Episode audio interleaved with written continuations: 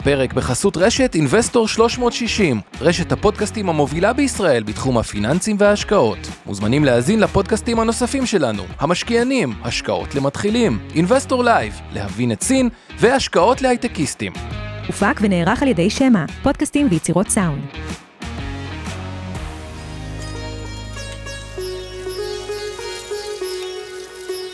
שלום, 你好, כאן יובל ויינרד מלהבין את סין, הערוץ שלכם לכל מה שצריך לדעת על המעצמה שתעצב את המאה ה-21.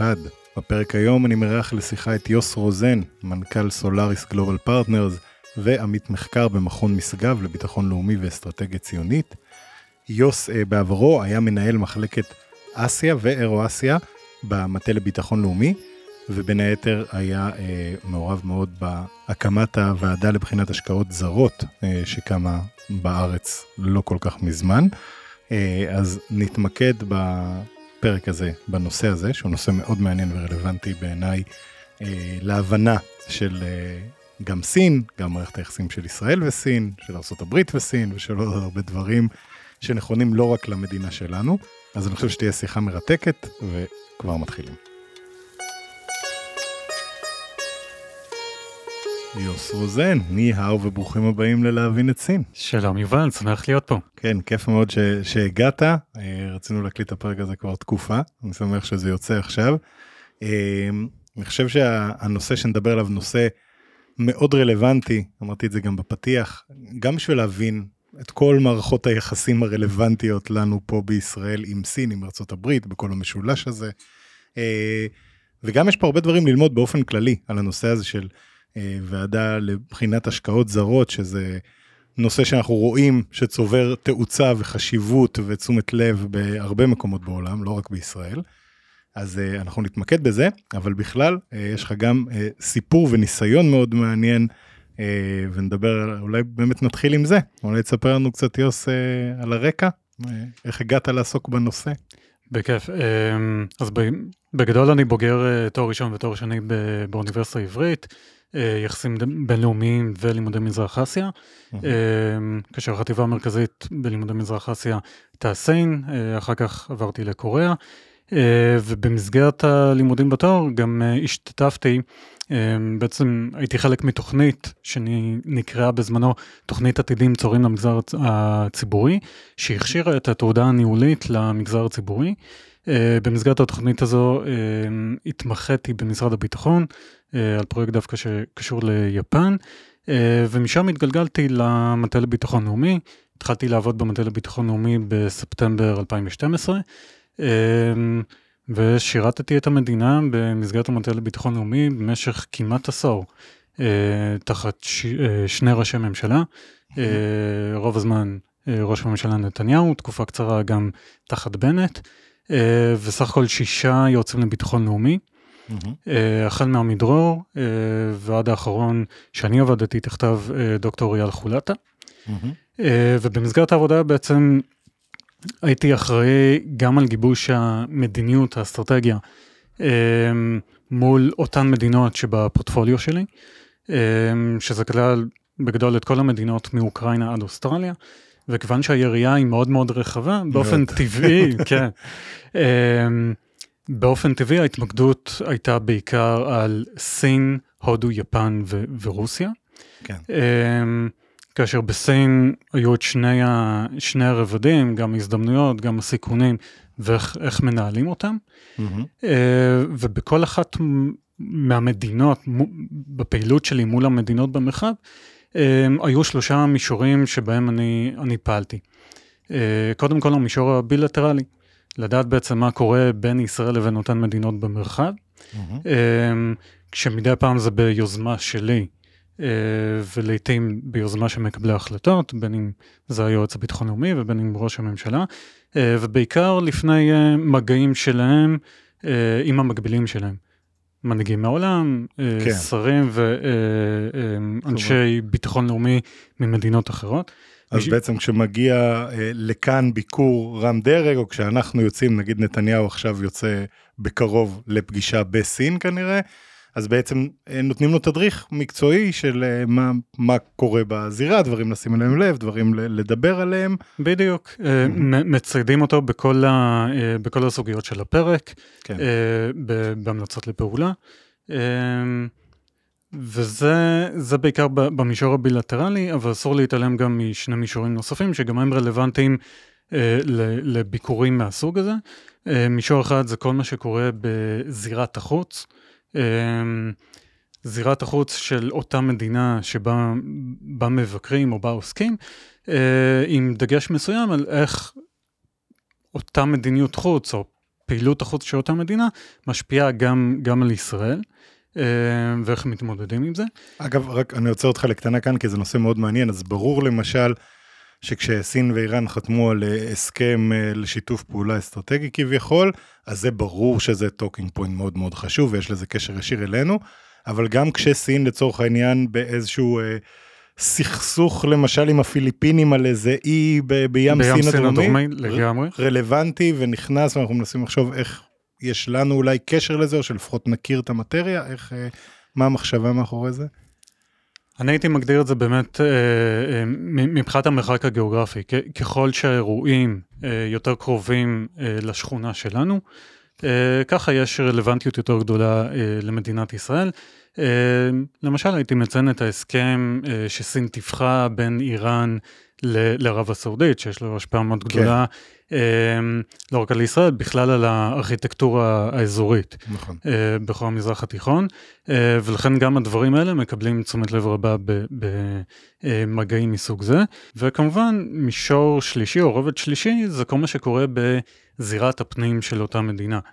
אה, שזה גם תחום ש- שחייבים לתת עליו את הדעת, להבין באיזו סיטואציה או מהן הנסיבות אה, שבמסגרתן ראש הממשלה או היועץ הביטחון לאומי בעצם מקיים את, את אותה אינטראקציה.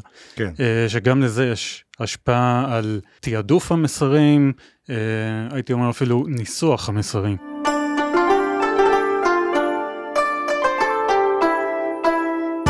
תספר לנו מה אתה עושה היום, יוס. אז לפני ש, שנה וחצי אני, אני עזבתי את המטה לביטחון לאומי, מתוך uh, כוונה uh, למנף את, ה, את הניסיון הייחודי שצברתי וגם את הידע, כדי לסייע ל, uh, לגופים חצי ממשלתיים וחברות פרטיות להתחבר או להבין יותר טוב לא רק את סין אלא את אסיה כולה.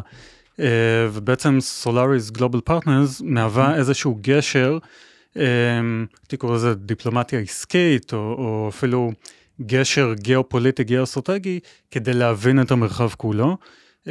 משהו שהוא מאוד קריטי אה, גם עבור חברות פרטיות בתהליך קבלת ההחלטות שלהם. בוודאי, אז אנחנו כמובן נרחיב על, ה, על הדברים האלה, אבל אה, באמת צריך להבין שהיום, אה, כשוועדה כזאת לבחינת השקעות זרות נהיית משהו מאוד אה, מקובל ב, בהרבה מדינות, אז גם צריך להבין בעצם מה הוועדה הזאת באה בא לבדוק, ואיך אתה כחברה עסקית, זה לא אומר שאם יש ועדה כזאת, אז אי אפשר לעשות עסקים עם המדינה הזאת, זה אומר שפשוט צריך להבין מה הדגשים ומה ההגבלים, ואנחנו נרחיב על הנושא הזה, נושא מאוד מעניין, אבל בוא נתחיל דווקא מ... מה, מהסיפור הזה בארץ, כלומר אתה היית בעצם בתקופה אה, סופר מעניינת, גם בישראל וגם בסין. 2012 היית בזנב של הכהונה של אה, חו ג'ינטאו, ובעצם mm-hmm. אז מגיע שי ג'ינפינג, ודברים אה, מאוד משתנים לפחות באיך שסין אה, מציגה את עצמה לעולם, ואיך שהיא מוכנה ל- לקחת את האספירציות שלה, בוא נגיד, ל- למקום הרבה יותר פתוח ומתוקשר. אה, איך ראית את הדבר הזה מחלחל להבנה פה בארץ? כלומר, אני רק אגיד מהצד שלי, כי מצד אחד זה, הסימנים היו הצטברו די מהר, אבל אני חושב שעד 2018 בערך או משהו כזה, בסך הכל היה נראה שהיחסים הכלכליים וההשקעות של סין בישראל רק הולכים וצומחים, בדגש על טכנולוגיה כמובן. לגמרי. אה, אז איך, איך זה היה נראה מהצד שלך כשאתה שם, ומתי ככה הרגשת שדברים אולי מתחילים אה, להשתנות? אז באמת אה, זו, זו תקופה, זאת, תיחמת את, ה, את פרק הזמן הזה בצורה מאוד uh, מדויקת, כי גם אני הייתי אה, מגדיר באמת את 2018 או סוף 2018 כש... וואנג צ'ישן ביקר פה במסגרת ועידת החדשנות בין ישראל לסין, אם, אם אני זוכר נכון זה באוקטובר 2018, זה היה... צ'ישן היה סגן נשיא סין, רק נגיד נכון. למי שלא מכיר. כן. סגן נשיא סין, מקורב לשי ג'ינפינג. כן. וזה היה בעצם ביטוי לאיזשהו שיא ביחסים הבילטרליים בין ישראל לסין. היו מי שהגדירו את היחסים אפילו כסוג של ירח דבש. Mm-hmm. ובאמת השינוי התחיל בסוף 2012, וזה שינוי שלא התרחש רק ב, בסין. אגב, בסין הוא... הוא זאת אומרת, במישור הבילטרלי בין, בין סין לישראל, הוא התרחש אחרי תקופה מאוד ארוכה, שהיחסים היו מאוד מאוד מנומנמים. כן. Uh, זה זכר ל, לעסקאות ה... של ההרפי והפלקון. של ההרפי ו... והפלקון ב-2000 ו-2004, uh, אחר כך שהובילו גם להקמה של, uh, של אפי, האגף לפיקוח על הייצוא.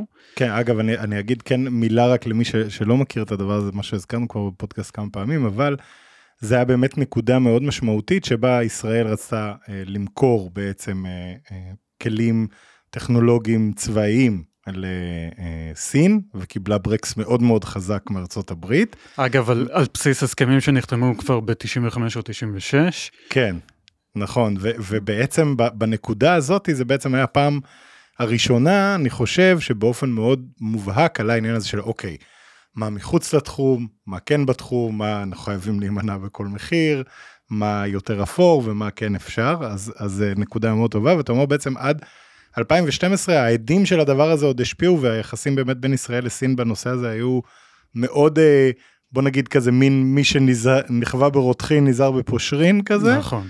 ובסוף 2012 זה מתחיל להשתנות, אתה אומר. זה משתנה ו... והייתי מחבר את זה לאיזשהו גל. אה... גל של פרגמטיזם ששטף את, את כל אסיה. Mm-hmm. זה התחיל באמת עם, ה, אה, עם העלייה של שי ג'ינפינג, mm-hmm. ואחרי זה עם אה, אה, אבא שינזו המנוח, כן. ראש ממשלת יפן, שגם היה מאוד פרגמטי. ולאחר מכן, במאי 2014, גם העלייה של נרנדרה מודי בהודו. נכון, נכון. ובעצם. שלוש המעצמות האלה של אסיה, הציגו כל אחד מה, מהכיוון שלה והאינטרסים שלה, אבל הציגו אה, מד, מדיניות מאוד מאוד פרגמטית. כן. ובמסגרת המדינ, המדיניות המאוד פרגמטית, גם, אה, גם ישראל וסין, במישור הבילטרלי, מצאו הרבה הזדמנויות לשיתופי פעולה פרגמטיים, בדגש על הכלכלי. כי גם הסינים הבינו שבכל מה שקשור לשיתוף פעולה אה, ביטחוני, יש תקרת זכוכית מאוד מאוד ברורה. כן. זה אפילו לא, לא, לא תקרת זכוכית, כי... זה רצפת זכוכית. זה כן, זה, זה אפ, אפס כן. שיתוף פעולה ביטחוני. תקרה שהיא סנטימטר מעל הרצפה. אני, אני, אני הייתי אומר אפילו דברים ש, שיש להם נראות כן. uh, בעייתית. לא יודע, אפילו נכון. באירוח של uh, תזמורת צה"ל. כן, כן, כן. דברים שמאוד מאוד נזהרים, כמו, כמו שהזכרנו באמת בעקבות המשברים של הארפי והפלקון. Uh, וצריך uh, לומר, בגלל שאחד השיקולים המרכזיים בביטחון הלאומי של, אה, של מדינת ישראל, זה, זה ידוע לכל, אה, זה השיקול האמריקני. נכון. צריך לזכור גם, אה, עם כל הכבוד הברית, זה גם לא השיקול היחיד. כן. ועדיין זה, זה שיקול ש, שחייבים להתחשב בו. נכון, בסוף מה שאתה מוכר לסין, וזה צריך להגיד, זה לא, אנחנו לא רק מרצים את האמריקאים, הסיכון של זליגה מסין אחרי זה למקומות שאתה לא רוצה שהמערכות האלה יזלגו אליהם, הוא משמעותי. נכון, זה צריך להתבסס קודם כל על האינטרסים שלנו, נכון. אה, ולכן אה, על בסיס האינטרסים שלנו, של הביטחון הלאומי, אנחנו צריכים להיזהר עם סין. נכון. אחר כך אתה יכול להוסיף לזה גם את השיקול האמריקני. כן, נכון. אה, אז, אז בעצם אבל ב... הגדרת את זה מאוד יפה, והאמת שזה פעם ראשונה שאני חושב על זה ככה, ב... שזה היה גם אבא וגם אה, שי וגם מודי בטווח יחסית קצר. וזה בעצם בטח גומרים בישראל ובמל"ל בכלל לחשוב אוקיי גם גם הזווית הכלכלית גם הזווית הביטחונית הדיפלומטית איזה הזדמנויות יש פה ואיך אפשר בעצם למנף את זה ובסין אנחנו רואים באמת אתה הזכרת את, ה, את הצד הכלכלי כמובן כן אבל היה איזשהו דגש לפחות אה, עם הזמן על אה, שיתוף פעולה טכנולוגי שזה זה היה צריך, אתם יודעים, ישראל, Start-Up Nation, לא, לא סתם יצא לנו המוניטין הזה, ובסין יש אה, הרבה מאוד הערכה ליכולות הישראליות בתחום הזה, אז uh, בעצם זה היה הכיוון שאליו היחסים ככה, בוא נגיד, התמקדו. Uh, בשנים הראשונות זה מתקבל איך בצד הישראלי, כלומר הזדמנות ושמחים ורוצים למקסם אותה, או שיש כבר זהירות ככה מהרגע הראשון? תראה, ב- בכל מערכת יש גורמים שה- שהמנדט שלהם הוא המנדט הכלכלי. כן. Uh, מאמינים בכלכלת שוק, uh, וכיוון שכלכלת uh, ישראל היא כלכלה קטנה, uh, וכן זקוקה uh, לקשרים כלכליים מסוימים עם, עם סין וגם להשקעות סיניות. Uh, אגב, גם האמריקאים מעולם לא אמרו, תחתכו את הקשרים שלכם עם סין. כן. אמ, ולכן גם האפיק הזה הוא מאוד חשוב. מנגד, יש גורמים אחרים שהמנדט שלהם הוא בדיוק אה, אה, לנהל את הסיכונים. כן. אמ, אני לא אכנס יותר מדי לפרטים, אבל זה, אמ, זה שיח ש, שמתנהל בכל מערכת. בריאה. מין איזון, מערכת איזונים בריאה כזאת כן. של ההזדמנות והסיכון איזון, ואיך אנחנו... איזונים ו- ובלמים, ובאמת כן. במקרה של, של סין, העיקרון המנחה הוא איך, איך מוצאים את דרך הביניים, דרך הזהב, כן. בין השמירה על האינטרסים אה, של הביטחון הלאומי של מדינת ישראל, כן. לבין באמת לאפשר את אותן השקעות. אה, ואת אותם קשרי מסחר מאוד מאוד ענפים בין, בין המדינות. כן. Uh, אגב, לפי הלשכה המרכזית לסטטיסטיקה, רק בשנת, uh, בשנה שעברה, ב-2022, אה, היקף uh, הסחר עלה, uh, עבר בעצם את ה-20 מיליארד דולר. כן. Uh, ושוב, כמו מול מדינות אחרות שעימן uh, סין מקיימת uh, קשרי מסחר, uh, מדינת ישראל בגירעון מסחרי. Uh, הייצוא הישראלי הוא, אם אני זוכר נכון, בסביבות 4.5 מיליארד, uh, כל השאר הוא סיני. וזה למרות, uh, למרות הקורונה ולמרות האווירה הפחות ידידותית בין, בין, בין המדינות היום. כן. הייתי אומר אפילו האווירה העסקית בין, בין המדינות. ועדיין רואים עלייה ב, בסחר בין, בין המדינות. מתי, יש איזה נקודה בזמן שבה אתה רואה שהמנגינה שה, מתחילה להשתנות? כלומר ש... האמריקאים uh, מתחילים ללחוץ, או שיש כאן אצלנו בתוך הממסד איזושהי מין הבנה של אוקיי, אנחנו רואים את השינוי שקורה בארצות הברית, אנחנו צריכים להתיישר, בוא נגיד, לקו הזה מראש. Uh, יש איזה נקודה ככה שבה אתה מרגיש את זה, או שזה תהליך איטי, אתה זוכר? הייתי מגדיר את זה כתהליך הדרגתי, אבל מהיר. אוקיי. אמ, זאת אומרת, חשוב לי בנקודה הזו לתת מספיק קרדיט גם, גם לגופי הביטחון, כן. וגם אה, לעובדי המדינה, לפקידים במערכת הציבורית. כן. אמ, ש, שלא מחכים לאיזשהו לחץ חיצוני, אמ, וצריך לתת להם את הקרדיט שהם יודעים לזהות כן. איזה שהן לקונות בתחום הזה, בסוגיה הזאת של סין. אה, ועובדים כדי, כדי לטפל בה. אתה יכול, אתה יכול לפרט, אני מניח שזה חלק מהדברים בטוח הם רגישים, אבל היה איזושהי מהלך מיוחד שסין עשתה, או, או כמובן מה שאתה יכול להגיד, כן? אבל ש, שאמר, אוקיי, וואו, אנחנו צריכים רגע לחשוב על הדבר הזה עוד פעם? אז אה, כן, קודם כל אני, אני אשים את זה בקונטקסט הנכון מבחינת הזמן. כן. אה, כמו, כמו שהזכרתי, כולם הגדירו את שיא היחסים בין ישראל לסין אה, כסוף 2018. כן. זאת אומרת, הרבה אחרי שדונלד טראמפ נכנס לבית הלבן, מה שאומר שטראמפ או ארה"ב זו לא הייתה הסיבה ל... אה, נקרא לזה או שינוי מדיניות או התאמות אה, במדיניות הישראלית כלפי סין. כן. אה, מה שמצביע אה, על, על עבודה פנימית. כן. אמ, ואחד האירועים שהייתי, אה, אמ, שהייתי מציין אותם, וכיוון שהם גם, גם פורסמו, זו אותה עסקה שנפלה, של ניסיון הרכישה של חברת פוסון, mm-hmm. את הפניקס. כן.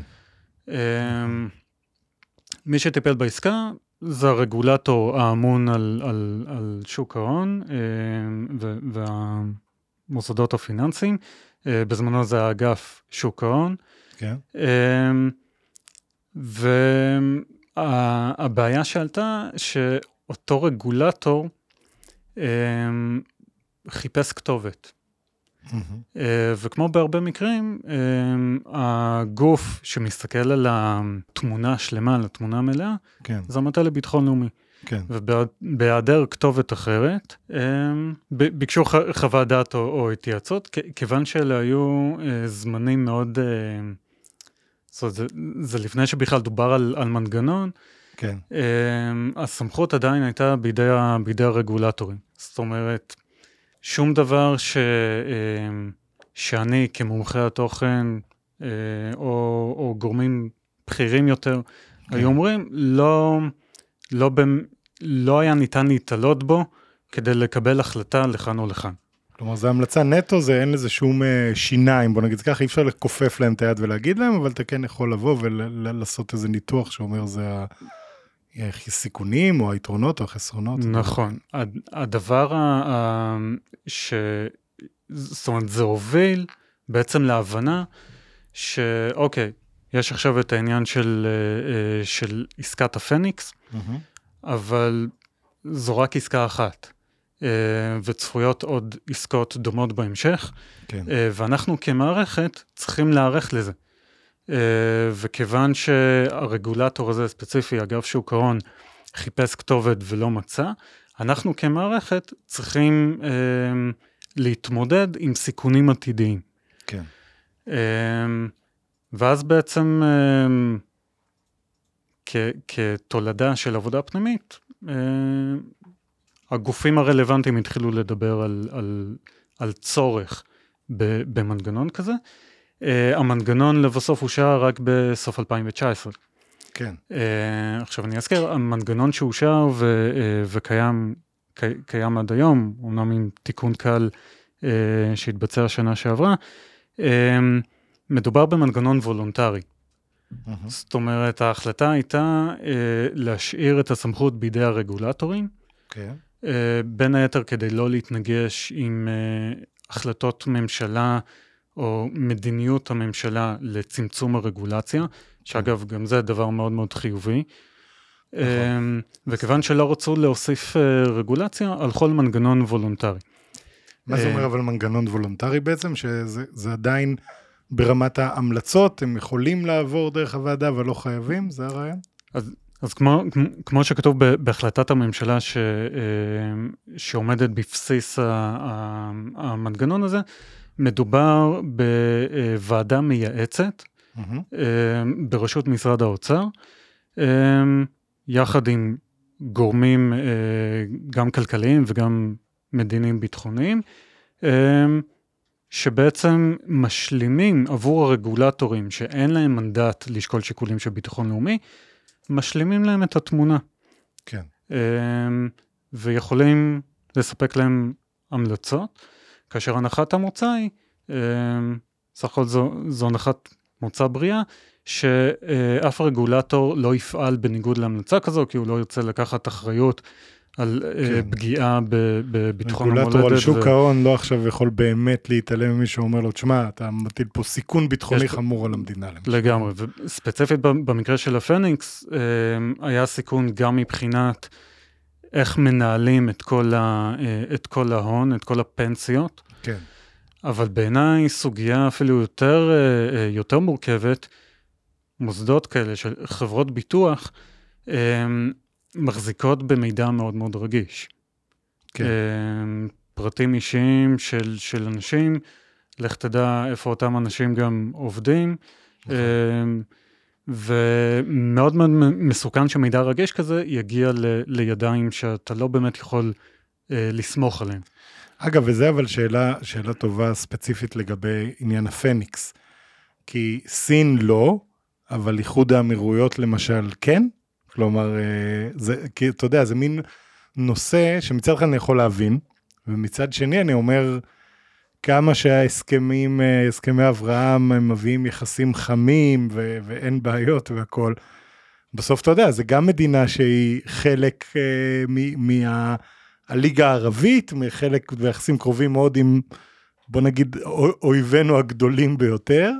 אה, אז האם הדבר הזה הוא לדעתך משהו שנעשה נטו בבחינה של שיקולי אה, למי המידע הזה מגיע, או שמסתכלים על אה, בעצם אוקיי חתמנו עכשיו על הסכמים איתם אז אז אולי אנחנו צריכים אה, ל, לעודד איזשהו אמון או כאן האמריקאים דווקא כן רוצים שאנחנו אה, נ, נ, נרחיב את היחסים ופה נצמצם. כלומר כמה זה, זה כי בסוף אתה יודע כמו שאמרת ביטחון אה, המוצא לביטחון לאומי היא משהו ש... מטה. המטה סליחה נכון המטה לביטחון לאומי הוא משהו שבעצם מסתכל על תמונה מאוד רחבה. אז השאלה שלי כמה נגיד בדברים האלה הנושא הוא אה, ביטחון לאומי במובן הצער שלו, כלומר של למי המידע הזה מגיע, לאן ההשקעות הולכות וכאלה, וכמה אנחנו נכנסים פה לשיקולים של דיפלומטיה גלובלית ויחסי החוץ של ישראל עם מדינה כזו או אחרת. אז אני אגיד אה, שני דברים. א', אה, כל השיקולים רלוונטיים.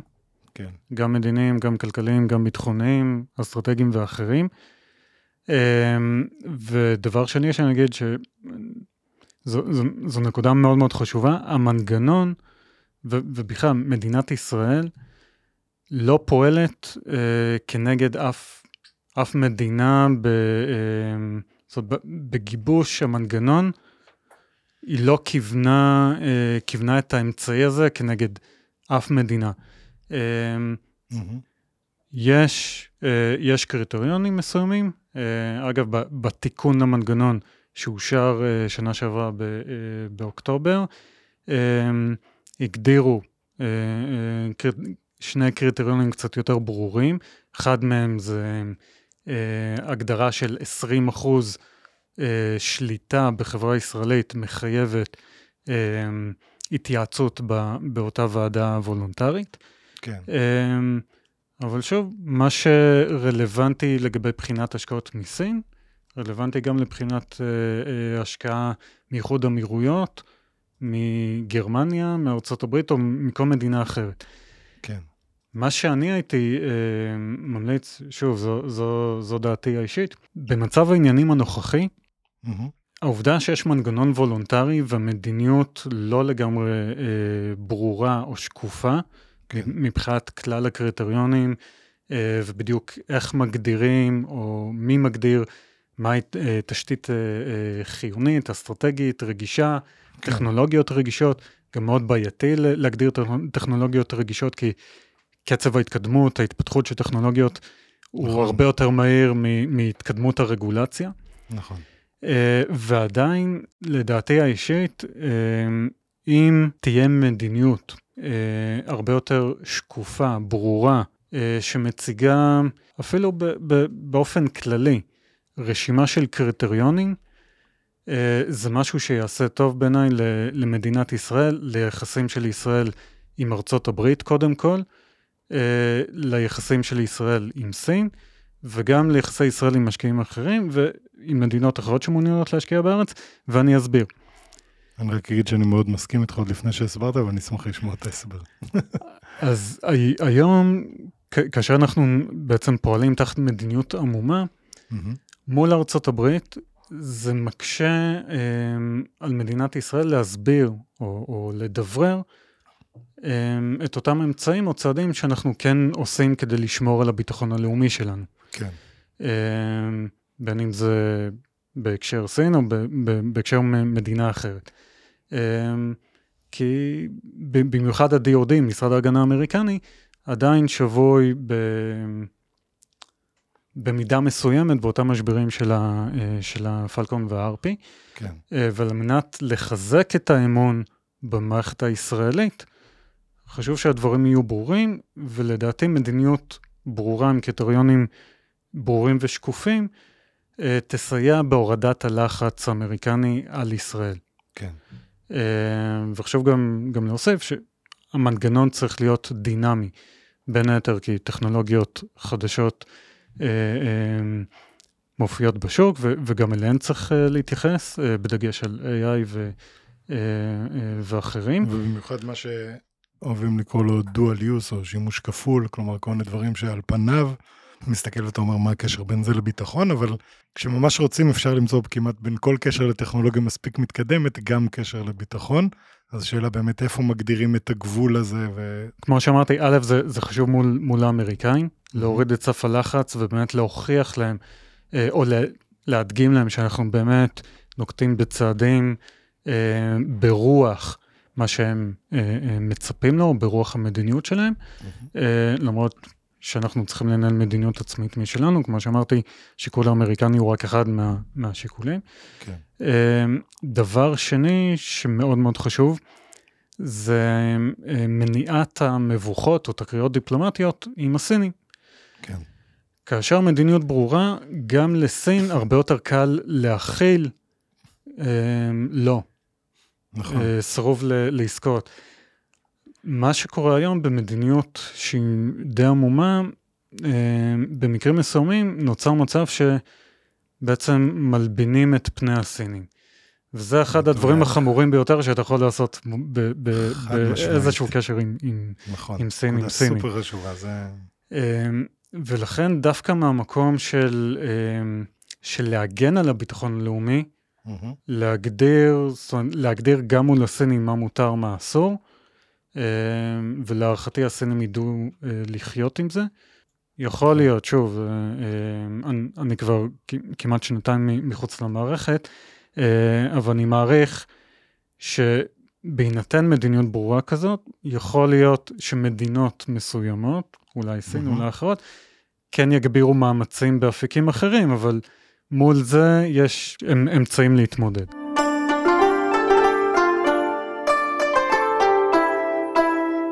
יוס, אז אני, אני רק רוצה שנייה להתעכב על הנקודה הזאת שאמרת, כי היא נקודה מאוד מאוד מאוד חשובה בעיניי, וזה גם משהו שאני מרגיש אותה בשיחות שלי עם, אה, עם חברות סיניות, עם גורמים סינים.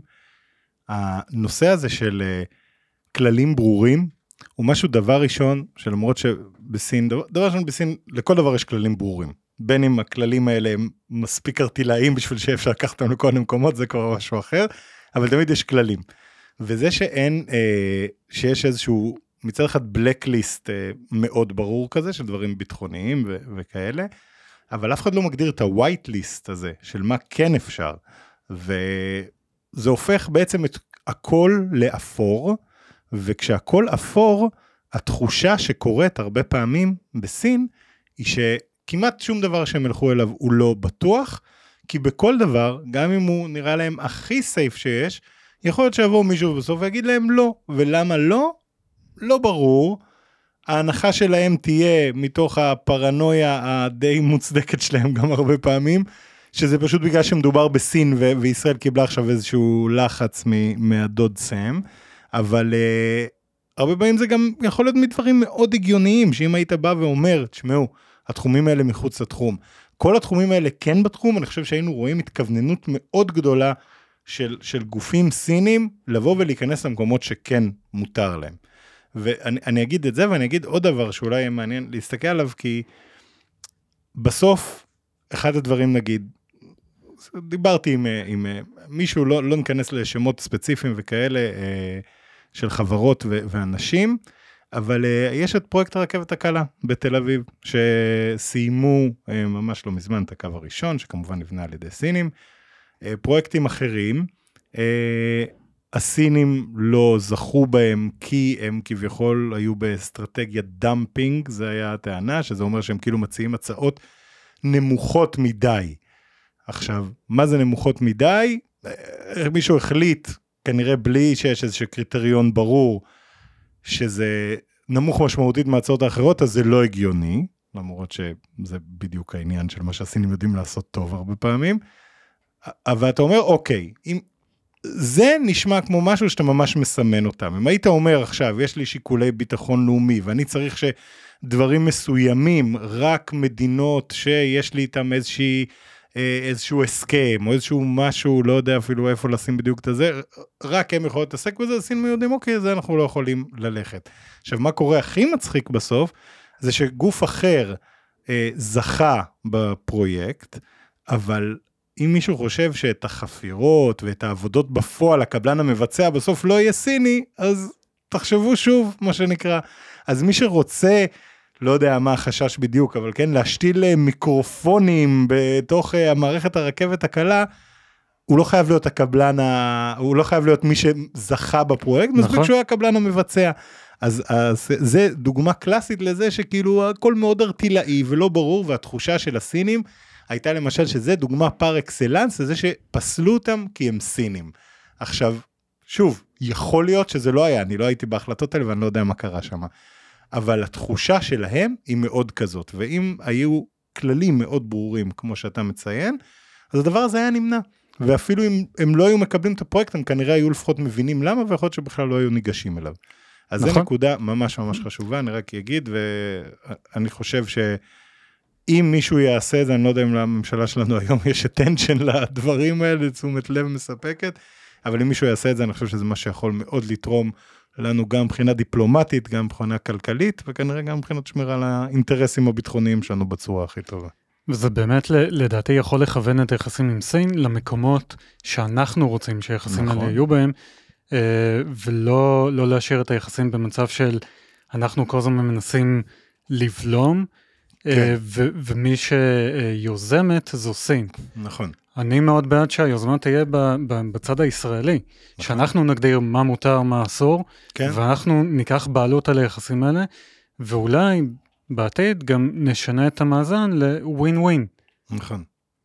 מסכים, זה מסכים. זה באידיאל. אמ, ומרכיב אה, שלישי, אחרי שציינתי את ארה"ב וסין, זה בכלל לייצר ודאות אה, כללית. אה, לגבי השקעות בארץ, כן. עבור, עבור כלל המשקיעים. כן. לא, לא, לא רק סינים, ולכן זו, זו דעתי. ברורות לי המגבלות של ישימות רגולטורית פוליטית, באמת להעביר איזשהו חוק רחב שבאמת מגדיר את הדברים האלה, אבל אפשר לחשוב על כל מיני דרכי ביניים. כן. לבצע התאמות פה ושם, כן. אבל משהו שיהיה הרבה יותר ברור ושקוף. ואני אוסיף גם שפעילות, פעילות סינית, במיוחד בתשתיות, mm-hmm. אגב, יש אמצעים, כך אני מאמין, לנהל סיכונים גם, גם, אני... גם בתחום הזה, לא חייבים ישר להגיד לא. אני בטוח שיש. וברמה הגיאופוליטית, אני אגיד שלנוכחות הסינית פה, אה, יש חשיבות גם בעידוד מעצמות אחרות להשקיע בישראל. נכון, אגב, ראו את זה עם הנמל ההודי. נכון. הנמל ההודי שהגיע אחרי הנמל הסיני. נכון. ואנחנו צריכים לדעת למנף את כל הדברים האלה לטובתנו.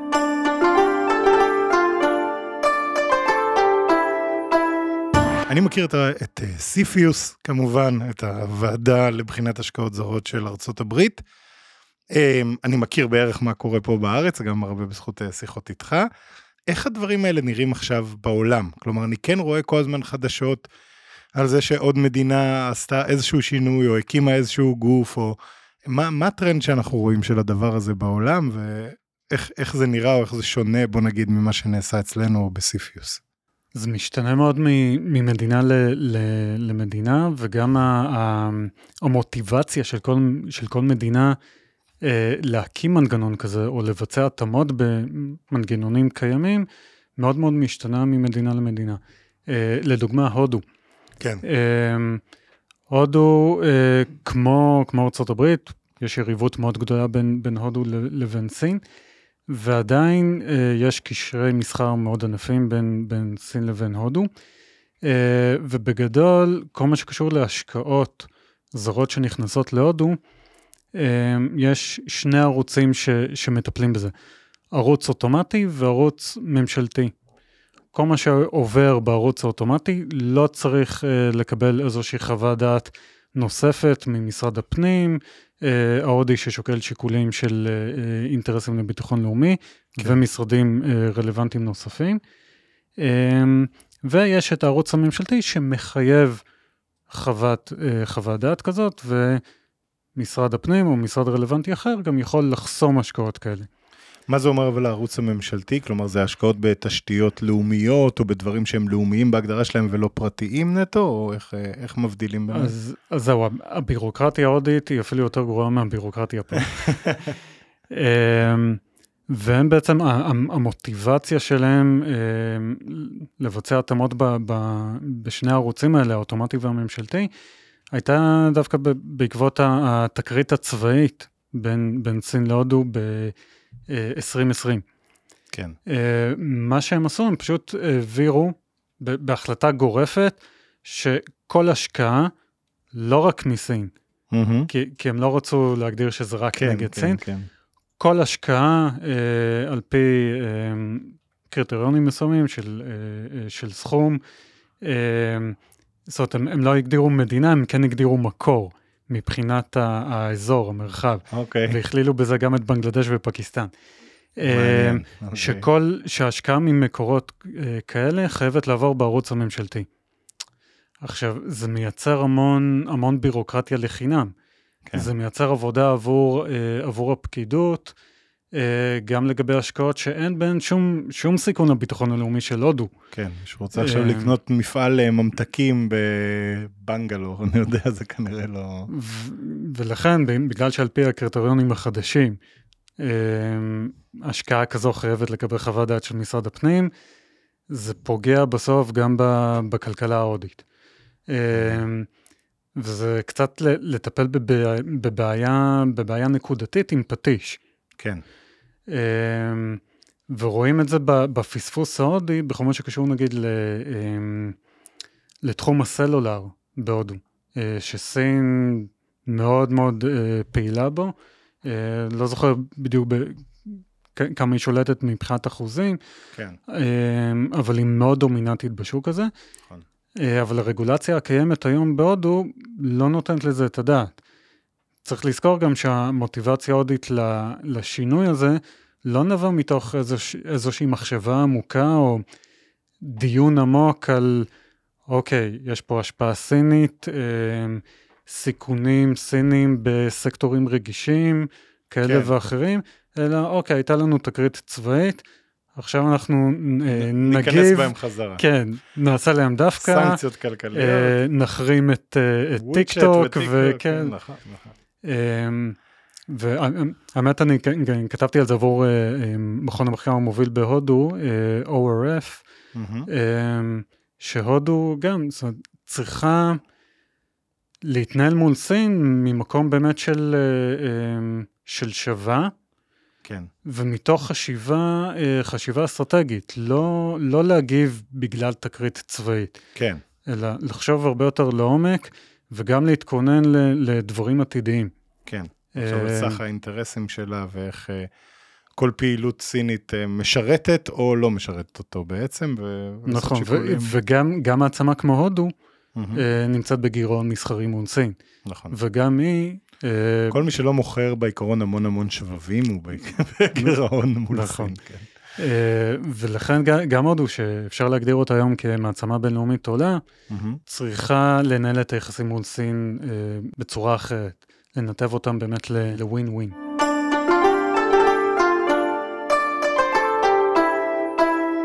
אוקיי, יוס, אז, אז אנחנו כבר לקראת סיום, אבל נושא נוסף ש, שאני חושב שחשוב להבין אותו, אה, אם בעצם חברה, אה, כמובן ישראלית, שרוצה אה, לקבל השקעה מגורם זר פה בארץ, או אולי רוצה להשקיע בחברה בחו"ל, או חברות זרות כמובן שרוצות לעשות משהו כזה, מה הן צריכות בעצם לחשוב או לתכנן, או איזה תהליך הן צריכות לעבור, לפני שהן הולכות להשקיע במדינה שבה יש ועדה כזאת לבחינת השקעות זרות?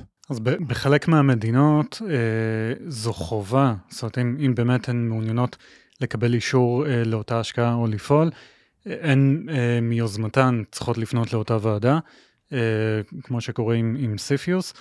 אה, בארץ כן, אה, כן אני חושב שיש אה, ניסיון להפוך את הוועדה ליותר אה, פעילה ויוזמת, כן. אה, ולא רק לחכות ל... אה, לעסקאות שככה מתרחשות ולהגיב להן. כן. אמ, אבל בגדול התחומים מבחינת הטכנולוגיות מאוד מאוד ברורים, אה, זאת אומרת מה, מה רגיש ומה לא. אה, אני נתקלתי בכמה חברות שככה מתחום השבבים, mm-hmm. שככה שקלו אה, האם, האם השוק של צפון אמריקה או סין. כן. אמרתי להם, תשכחו מסין. כן. כאילו, זה, זה או זה או זה, כן, זה לא יכול להיות שניהם. יש תחומים ש... כן. שזה אפילו לא, לא, לא שטח אפור, זאת אומרת, כן, כן, כן. זה גם חלק מהניסיון של ארה"ב באמת לנסות ולייצר את אותן קואליציות כדי להתמודד עם, עם עליונות סינית בחלק מהמרכיבים של שרשרות אספקה. כן. כן, ולכן במקומות, אגב, אני הייתי אומר, במקומות שחברות ישראליות, או ישראל כמדינה, יכולה לתרום דווקא ל, למאמצים כאלה של הודו למשל, כן. להשתלב בשרשרות אספקה בין אם ייצור, הרכבה, פיתוח, אה, זה, זה הכיוון שצריך ללכת אליו, ואת הקשר עם סין להשאיר למקומות יותר, אה, נקרא לזה רכים, כן. שגם בהם אפשר לעשות הרבה. כן, בדיוק, וזה חוזר לנקודה שהזכרנו. פוטק, אגריטק. בדיוק, לנקודה שהזכרנו קודם, של בואו תגדירו מה כן, ואז סבבה, את מה שלא נדע לאיפה לטייל, ואת מה שכן נדע שאפשר לטייל עדיין למשהו בכל זאת השוק הצרכני המאוד משמעותי והמעצמת ייצור הזאת, שבטוח יש לנו מה להרוויח משיתופי פעולה איתה. אמ, אז זה נקודה טובה, כי זה, זה מוביל אותנו בעצם לשאלה אחרונה לסיום. ממש בקרוב, אנחנו מקליטים ב-14 לספטמבר את הפרק הזה, אה, וממש בקרוב, כנראה בסביבות נובמבר, אני חושב כרגע מדברים, אה, ראש הממשלה נתניהו צפוי להגיע לסין לביקור, שבו יפגוש את אה, הנשיא שי ג'ינפינג. איך אתה מסתכל על הביקור הזה ומה לדעתך, לאיזה קונטקסט אנחנו צריכים להכניס אותו ומה צריכה להיות המטרה של ישראל מהביקור הזה? אז לדעתי זה ביקור מאוד מאוד חשוב, אה, שבגלל הנסיבות הנוכחיות, אה, ככה איבד מה, מהערך שלו. כן. אה, זאת אומרת, הנראות ביחסים הבינלאומיים היא מאוד מאוד חשובה. כן. עכשיו, מבחינת האינטרסים, הביקור חשוב כי סין מגבירה את המעורבות שלה במזרח התיכון. נכון. סין חשובה גם... אה, כדי לנסות ולהשפיע על, על איראן. בסוף זה, זה אחד מה, אה, מהיעדים המרכזיים של מדינת ישראל, אה, בוודאי בכל מה שקשור לביטחון הלאומי. אה, ועד כמה שההקשר הזה חשוב, בגלל נסיבות אחרות, בין אם הפוליטיקה הפנים-ישראלית, אה, בין אם הכתף הקרה מהכיוון של, של הנשיא ביידן. אגב, גם אם אם תתקיים פגישה בשולי עצרת האו"ם, mm-hmm. זה לא על אותו משקל כמו פגישה בבית הלבן. בוודאי שלא, כן. אמ, ולכן זה קצת מוריד אה, או, או, או פוגע בביקור המתוכנן בסין, mm-hmm. באופן שמצייר אותו כמהלך אה, לעומתי של מדינת ישראל כן. מול ארצות הברית. עכשיו, שזה מסוכן מאוד, אבל השאלה אם אפשר להפוך את זה, אתה יודע, למשהו שהוא דווקא הזדמנות ל- ל- לשקם את היחסים, לא בהתרסה, אלא במין, אה, להיות איזה גשר או, או משהו כזה. כן, אז חשוב להגיד ש- שיש פה הזדמנות, אה, חשוב להגיד אבל שגם צריך להיזהר לא רק מול ארצות הברית, אלא גם מול הודו ויפן. כן. בסופו של דבר, נכון. שתי המעצמות האסייתיות האלה, הן העוגנים של מדינת ישראל במרחב האינדו, אה, האינדו-פסיפי. כן. אה, ומאוד מאוד חשוב אה, להיזהר גם במהלכים שעלולים להצטער כפוגעים ביפן, בעיקר בהודו. והייתי אומר עוד, עוד דבר, שצריך גם לחשוב בסוף על ה...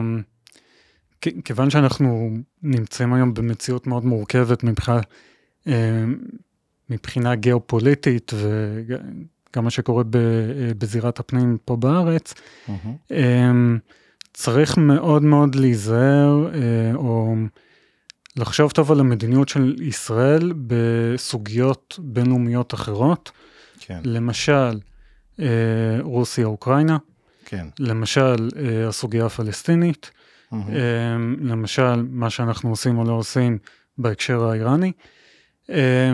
כי בסוף בסוגיות כאלה, אה, אם אנחנו פועלים באופן שהוא אולי יכול להצטייר כמתריס בעיניים אמריקניות, הזירה המרכזית שבה ידרשו מאיתנו, או יצפו מאיתנו לשלם איזשהו מחיר, יהיה בהקשר הסיני. כן.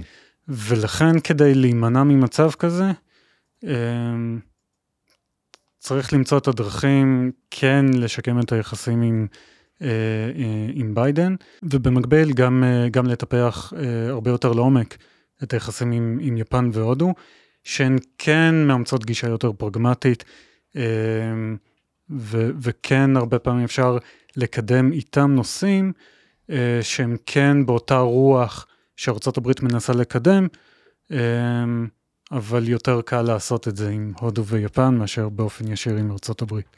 בוודאי. מצוין, יוס, תודה רבה. אני, דיברנו קודם, שאלתי אותך אם יש לך איזו המלצה אולי למאזינים, ואז הפתעת אותנו פה ושלפת אה, בקבוק גוויג'ו, גוויג'ו מאוטאי משובח, הקלאסיקה. אני אולי נעשה איזה תמונה שלו אפילו גם אחרי זה, כי המקורי. כתבתי על זה לא מעט, כן? ובארץ אה, לא מהדברים ש... שתמצאו בכל חנות, אז תודה רבה, יוס, אנחנו, זה, זה המלצה אחת, אנחנו נעשה עוד מעט לחיים. Uh, מעבר לזה, יש עוד משהו שהיית רוצה uh, להמליץ למאזינים? יכול להיות כל דבר קשור, לא קשור. מעבר לזה, הייתי מאחל לכולם uh, שנה טובה, חג שמח, שכולם יהיו בריאים. אמן. תודה רבה, שנה טובה, יוס. שנה טובה, תודה. תודה רבה שהגעתם עד כאן. אם נהניתם, אני אשמח אם תדרגו את הפודקאסט באפליקציה שבה אתם שומעים אותו, ותשתפו אותו עם חברות וחברים שנראה לכם שימצאו אותו מעניין. אתן מוזמנות ומוזמנים להצטרף לקבוצת הפייסבוק או לערוץ הטלגרם של להבין את סין, או לעקוב אחריי בטוויטר כדי לקבל עדכונים יומיומיים על מדינת המרכז. כל הלינקים בהערות של הפרק. ואם אתם רוצים להאזין לפודקאסטים נוספים בנושאי פיננסים והשקעות, אני מזמין אתכם להאזין לפודקאסטים של רשת אינבסטור 360. אני יובל ויינרב, תודה רבה ליוס רוזן שהיה כאן היום, לשמע, פודקאסטים ויצירות סאונד על ההפקה, ובמיוחד לטובה שמאנוב שהייתה איתנו כאן באולפן, ותודה רבה לכן על ההאזנה. עד הפעם הבאה, 再见.